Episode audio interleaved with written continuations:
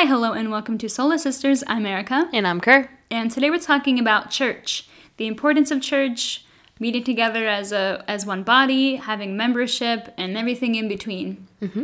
So I'm excited to talk about what our church does because Kerr and I go to the same church, Uh-huh. and I'm excited to talk about what to do in the midst of COVID because that, that has been really hard. At least for me as a believer to navigate what to do and what not to do. Mm-hmm. So, without further rambling, let's go ahead and get on with the episode. Cool.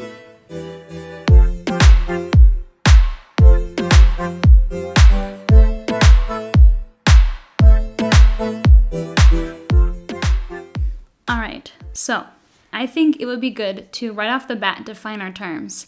And so when I talk about church and when Kurt talks about church, we're really pulling from R.C. Sproul's definition, mm-hmm. which says church refers to all the people who belong to the Lord, those who have been purchased by the blood of Christ.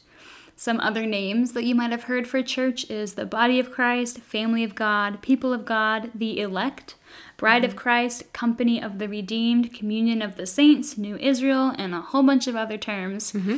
So when we talk about the church, we're talking about the body of believers, but also we're talk- talking about the building because I don't think we should pit the two against each other like we do a lot of the mm-hmm. time. I hear a lot of Christians say things like, church isn't the building, it's the body. And like, well, that's true because if the building burnt down, you would still be Christians. Yes. You would still be the church. Yes. But- can still gather together without a building. But if you have a building readily available to you, you absolutely should meet together in a building. Mm-hmm. Because meeting together in a building allows you to encourage one another and to build one another up and sing psalms and spiritual hymns to the Lord, like what Scripture commands us to do. Yes. And I think that meeting in a building is really important if you have the means to, if you're Right. if you're able to. Right. I think it allows the body of believers in a given context, in a given area, uh, just like a meeting place, a point of where they can assemble together as commanded by Scripture at the same time every day on Sunday, or if you have like Bible studies or other events at your church and things like that. You have this place knowing that all of the believers at this congregation know when certain events happen and things like that and have a particular place to meet. So I think it's really important that like Erica was saying, we don't put the two against each other because they need each other because we are a organized religion which requires a building, time, scheduling, all of these things to make sure that the body of believers are together, serving one another, are in community with one- another, are accountable to one another, and it's hard to do that if you don't have a place where you meet. So yeah. I think also, I mean, scripture talks about the need of the local church and the importance of the local church many, many times, especially in the New Testament. I mean, the author of Hebrews says in chapter 10, verses 24 through 27, and let us consider how to stir one another to love and good works, not neglecting to meet together, as is the habit of some, but encouraging one another, and all the more as you see the day drawing near.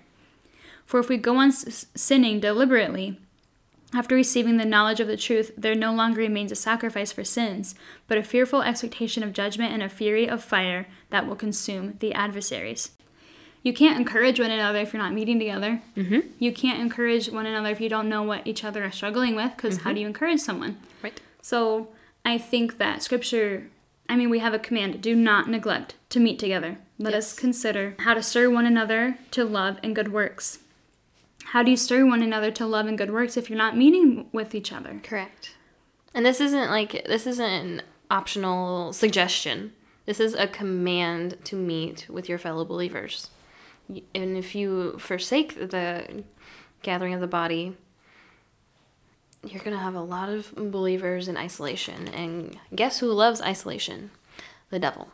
The devil wants you isolated from fellow believers because he doesn't want you to be accountable. He doesn't want you stirring up each other in good works. He doesn't want the community of believers because he knows that when believers are gathered together, God is glorified. And he doesn't want that. So he will do everything in his power to make sure believers are in isolation from each other. So who are you obeying? By not gathering in a church, you're obeying Satan. By gathering and being committed to a local church body, you are honoring God.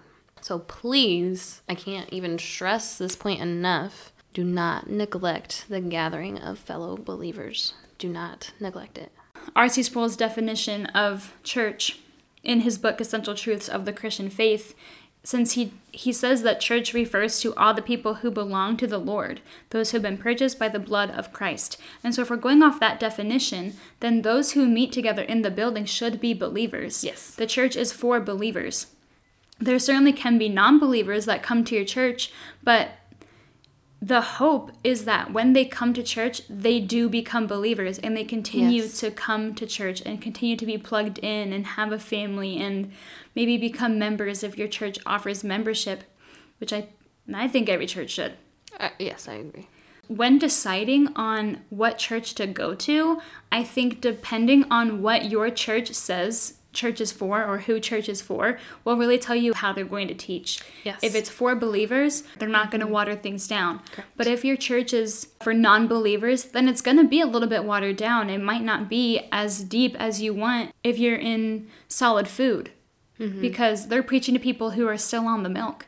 Right. And I think milk has a place for every believer. Yes. You don't always just want to have this dense, heavy stuff. You need to be reminded of mm-hmm. the simplicity of the gospel, mm-hmm. but you can't survive off of just milk.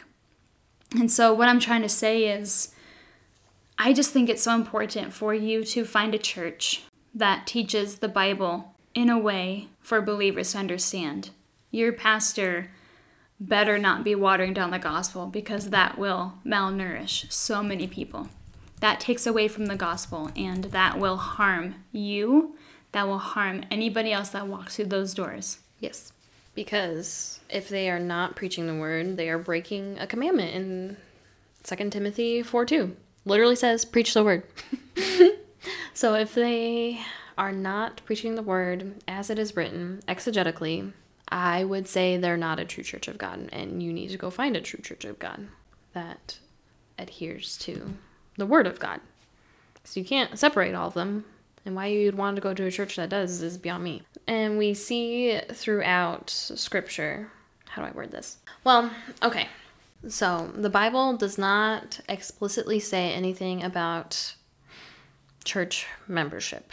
There isn't a section in scripture that you can go to that says, here's church membership, this is what you do, yada yada yada yada. yada. However, there are multiple places throughout scripture that talk about the ideas of church membership. Like in the same way like the Bible doesn't explicitly say the word trinity, but you know throughout scripture that God is triune because of how he talks about himself. So it's that same kind of idea.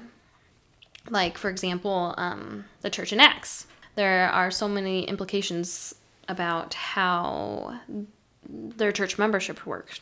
Like for example, in Acts 2:41, there is an implication that someone is keeping records of those who are saved and therefore added to the church. And that verse says, So then those who had received his word were baptized, and that day they were added by 3,000 souls. You don't just like randomly pick out that number.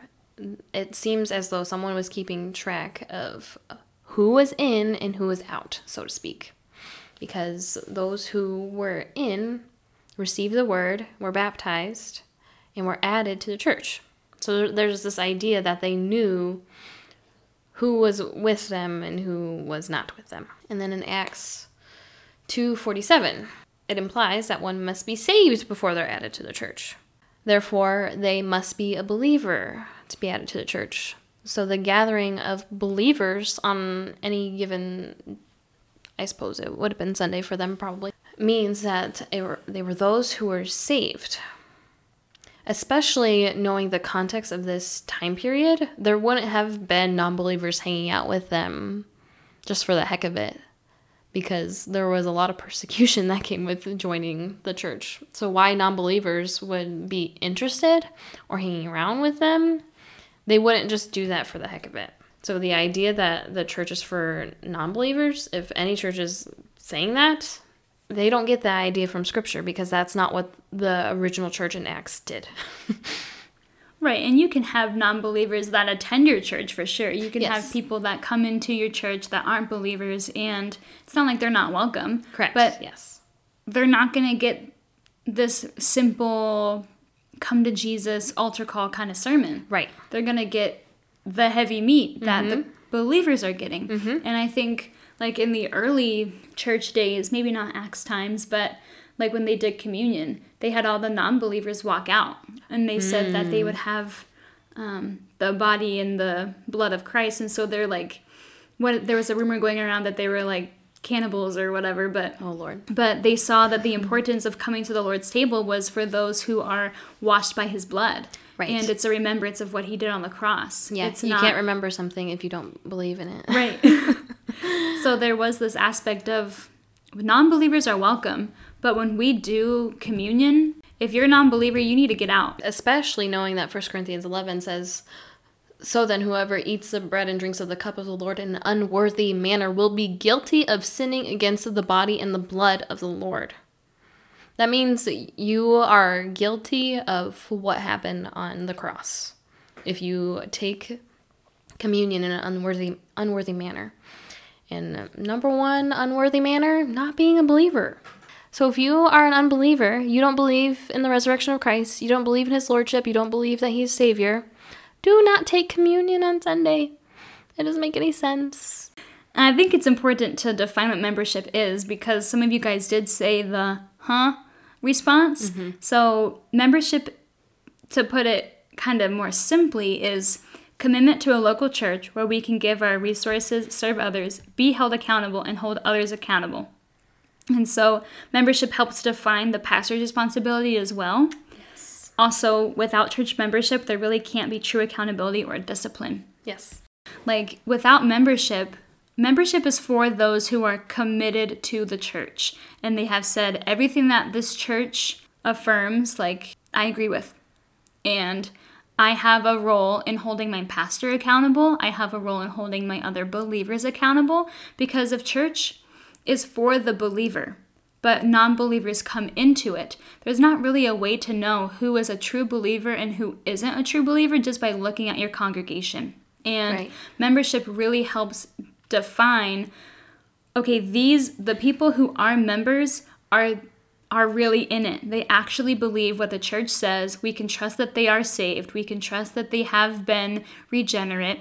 Mm-hmm. And those who aren't members doesn't mean that they're not saved. But Right, right. there's not this level of commitment that those who are members have. Mm-hmm. And I think our church does a really good job at what membership is, the whole membership process. And I think you have a packet. Yeah. My husband and I are going through the membership process right now with our church and um you have to take a well I guess you don't really have to, but there's like a introduction class of what the church believes. So they have their statement of beliefs. Then they have their statement of um, what they t- teach. And they're it's like a more exhaustive version of their statement of belief, which is cool. So it gives more verses and more in depth understanding of their statement of belief. And then there is the church constitution, which you have to adhere to if you want to be a member. And if you don't agree with the Constitution, why would you want to be a member of the church? So that doesn't make any sense. So you, if you are wanting to be a member, it, you would adhere to this Constitution. And it's just like uh, a, it's like ten or so articles on it about like their statement of beliefs and how they go about their church government. And along with the Constitution, they have their church bylaws about how they run their church government. So, who's a deacon, who's an elder, what are their roles, who are they accountable to, things of that nature. And if, like, if anything happens with the property, all these things are listed out in these bylaws of everything you need to know about the church. It's so in depth and I love it. And members are adhering to it. So you know that whoever's a member of this of this church adheres to everything listed within the church. And we loved it, so we're in the membership process right now and we're actually have a membership interview this week and we just talked with one of the pastors about like our testimonies um, if there's any questions with the church or certain ministries, home groups, all that stuff, we talk about one on one with the pastor. So it's nice that they like take the time out to, if you're really interested in being more, um, investing more in the church, like your time, talents, and treasures, that you get like all your questions asked in an interview with one of the pastors, which I think is super neat. It's exhaustive, but I think every church should do something along those lines so that people aren't just signing up willy nilly, not really knowing what they're getting themselves into. Because so many people our age do that. They're just like, oh, let's be a member of this church. And then, like, a month later, they're like, oh, let's go be a member of this church. Because young people are flaky and have commitment issues. Every single one of them, apparently. I think also membership is important because it allows you like what the definition that I read said. It allows you to be held accountable and also to hold each other accountable mm-hmm. because you know that those people who have gone through that process are claiming to be believers, like they are yes. in it. Mm-hmm. They're actually in it. Mm-hmm. And if they are in sin, scripture tells us that we have the authority and we have the duty to correct our brothers who are in transgressions or yes. sins or anything like that. And so if you don't know if the person you're correcting is truly a believer, then that can be so much harder. I just think that membership is so, so important at a church. If your church doesn't have membership, I would really encourage you to ask your pastor or your elders why they don't have membership I would encourage you to see what it would take for maybe your church to have some membership or or a membership process or go to a church that does have membership and see what it's like. Yeah, I just think it's so important because how are we supposed to encourage and rebuke and correct and reprove and train each other in righteousness right. if we don't know who are the sheep and who are the goats? Right, exactly. That's why in uh, 1 Corinthians 5, I think. I'm pretty sure it's 5. We are called to judge those who are within the church. And everybody's like, oh, what about Matthew 7 says not to judge, blah, blah, blah. Well, read that on context, first of all. But we are called to judge those within the church. You can't tell the difference between a sheep and a wolf if you're not judging between the two. There are characteristics of both in which you are to judge in order to determine who is a sheep and who is a wolf, right?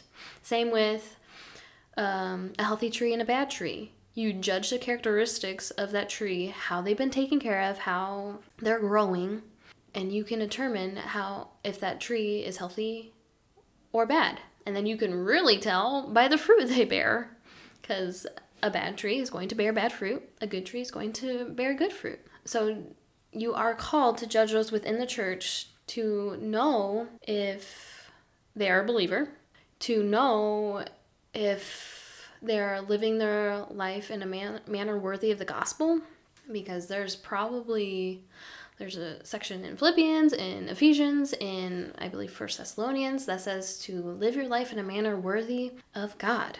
Yes, there is grace, and you don't have to be perfect. I mean, hmm. God does demand perfection, but that perfection is on Jesus if you're in if you are in him. But we don't take advantage of grace. We if you take advantage of grace, you're doing exactly what Paul says in Romans not to do. Right? It's Romans, right? Mm-hmm. So don't take advantage of grace. Do what God has commanded.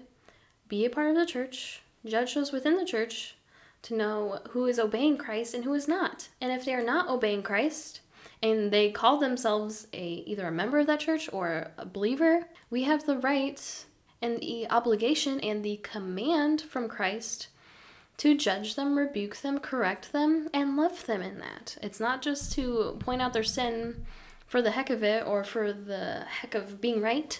We point out sin, we judge those within the church in order to love them. It's not love to let someone going go on sinning maybe unknowingly, maybe they're totally ignorant to their sin, or maybe they've been told a thousand times and they're just like, whatever, dude, I like it. If that's the case, Matthew 18 and up, and if they don't want to hear about it, then they're not a part of the church. And that's a huge and serious claim, but that's why having a church is so important. You need accountability. You need those to call out your sin when you're being a dummy head. You need the love and community of believers around you. You are never meant to love Christ alone. Christianity isn't a private religion, it's a public religion. That means you need fellow believers around you. That means we go out into the world to bring more people in who want to hear the good news of the gospel and repeat. I think church hurt is another big reason of why people don't have home churches. Mm-hmm. And I think that, I mean, church hurt is probably one of the worst hurts that there is. You expect these people to act a certain way and they don't. Mm-hmm. And then you try to, in some cases, you might try to rebuke them. And in love. I mean, mm-hmm. certainly you can do it out of love. certainly you can do it without love. But then if you're not doing it with love, then it's that person's job to tell you, hey, I see what you're trying to do, or I get that you're trying to help me, but you're you're coming at it in a in a very mean way, in mm-hmm. which you should take the the log out of your own eye. I mean, scripture implies that we can. Yes. So examine yourself and make sure that you're not coming at it and you're not hitting them with your own log. Right. Like, but don't be afraid to to call out the speck. Don't be afraid to do that because we have the authority, we have the privilege. You want to talk about privilege? That's a hot button word right now. you have the privilege in order to do that. You have the privilege to meet together. You have the privilege to worship God freely, at least for right now in America. Yes. And I know that there's people that are listening to us that don't have that privilege because Mm-hmm. There's people listening to us in different countries, which I think is insane. Know, it's so weird. weird to think about, but there are people in different countries that are listening to us that do not have that privilege. Yes. And when we so willingly give up meeting together as a body, Yes. that like how insane is that? Like Mm-hmm. that should be insane to us. That is absolute insanity to give up the body for for what? So I think church hurt definitely plays a role in not having a body or or a church home or um like you preventing you from getting plugged in but you absolutely need a church home and you absolutely need to get plugged in and it's going to be scary. And it's going to continue to be scary until you meet people that you can trust. And there is no perfect church. No. there is no church without sin or without error. Correct. And that's why membership is important to be able mm-hmm. to point those things out when they show up and so Right. if your church has hurt you, or if an old church has hurt you in the past, examine if it's really sin. And if it's sin that isn't willing to be fixed, then leave. And it's mm-hmm. gonna really suck. Mm-hmm. But it's so important for you to get plugged in to a church that does love you because they love Christ first and foremost. Yes. No matter what church you go to, you're gonna meet people that hurt you. But it mm-hmm. takes it takes maturity to say that you've hurt me. That's why we have to be able to speak the truth in love to each other. Because, like, I'm very quick to blame the church, especially in America, for all the problems that's wrong in our culture. Because we're either, the church is either very harsh with truth, just saying it like it is, not caring about the feelings of another person, or the church is all love and buddy buddy and being afraid of any form of confrontation because our generation can't handle it and we need safe spaces apparently. We need both. You have to be able to tell a fellow believer, hey, you're doing this and this is not cool. But you need to let that person know that you also love them and you are in one body together and you cannot be separated from each other if you both claim to be Christians. No matter what. So you either need to deal with your problems or your problems are going to follow you to heaven. Like, I think there is a good way of calling out sin and a bad way of calling out sin. Don't go into it with a holier than thou. Right, But right. also, mm-hmm. don't go into it so timid. I mean, mm-hmm. you should hate sin. Yes. Because God hates sin. Yes. So the person that's sinning, whether it's you or whether it's somebody else, should hate that sin. Yes. And sometimes sin feels too good to give it up. Mm-hmm. And maybe we are blind to it. Maybe we know that it's sinful and we just think that nobody is seeing it or feeling the effects of it. But if somebody tells you that you are sinning, evaluate that. Mm-hmm. Hear them out. Look what scripture says. Mm-hmm. Does it say that what you are doing is sinful? Does that person that told you and rebuked you, are they really trying to train you up in righteousness? Because scripture will tell you that. 2 Timothy 3:16 or 1 Timothy 3:16. First, second, One of the Timothys, I know it's three sixteen, and so all scripture. About- yeah, Second Timothy. Yeah, Second yeah, Timothy yeah, three sixteen. All scriptures be out by God and profitable for correction, reproof, teaching, and training in righteousness. Yes. And so, if scripture is rebuking you, and the person that called you out is just a means of you being able to understand that and see that, then praise God for that. Mm-hmm. Yes. And it's not mean for you to call out sin, and it's not mean for somebody else to call you out on your sin if it is prescribed sin by scripture. Yes. That's also why we need the authority of pastors and elders in a church too. Because when uh, like the layman believer and the layman believer have problems with each other and they can't sort it out, that's why we are given the spiritual authority of pastors and elders to help us sort out issues with one another as well. Because they in the same way a wife is called to submit to her husband, the layman congregant is supposed to submit to their pastors and elders. Obviously, there's different implications to those relationships. But um, you have a pastor, you have elders in your church. If you don't have elders in your church, go find a church with elders. You need an elder led congregation. They are there to help pastor and shepherd the local body of believers. They will be a mediator for you if you are having a problem with another another believer and you've Matthew 18'd it and you just can't figure it out, your pastors are there to help. But that's why you also need membership in that because your pastor is only accountable to his local body of believers. He's not accountable to just anybody who walks in. Yes, if a non believer comes in and wants to speak with the pastor about more about Jesus, yes, he's there for that. Absolutely. But he is accountable to his flock. Hebrews 13 17 says, Obey your leaders and submit to them, for they keep watch over your souls as those who will give an account, so that they may do this with joy, not groaning, for this would be unhelpful for you. So we need to submit to our pastors and our elders because they are there to watch over our souls. They're not just there to point out sin and make you feel bad about yourself. But here's the thing, if you feel bad about your sin, it's probably the Holy Spirit, so you should probably pay attention to that. You we are called to obey our leaders. We are called to obey the authority that God has set in our lives. And if you don't have a church that you can rely on, you will never be called out for your sin. You will never know the deep riches of the gospel, and you might have some problems with the big guy that will be unsorted. and by submitting it to pastors who have submitted to the Lord, obviously you're not going to submit to a pastor and elder who doesn't meet the qualifications laid out in the Timothy's and Titus. Just don't. In the same way, a wife doesn't submit to a sinful husband. like, there's a qualification there. It's implied that your pastors are following the Lord. But if your pastors are not following the Lord, or they're putting the gospel on back burner and doing other things in replace of that, you don't submit to them. You obey those who are obeying Christ. Like when, I forget where it is, but when Paul says, imitate me as I imitate Christ, that's the pattern we're following. Like wives, you imitate your husband as they imitate Christ. If they're not imitating Christ, you don't follow them. Congregants, you follow your pastors as they follow Christ. If they are not following Christ, you don't follow that pastor. Right, and every pastor is going to sin because they're human. Yes. But how they respond to that sin will tell you so much. And so, if your pastor sins and you know that he sinned, but he has genuinely repented and there's been a 180 in his life after that repentance, then mm-hmm. of course you can trust him again. Right. Don't just write off every church because somebody sinned in it, especially a pastor, because then you would never go to church. Right. so, to sum it all up, the Bible mandates that we meet together for worship, Hebrews 10:25. Mm-hmm. The Bible emphasizes the importance of a local church. Almost everything that Paul was writing was to the local church. yes.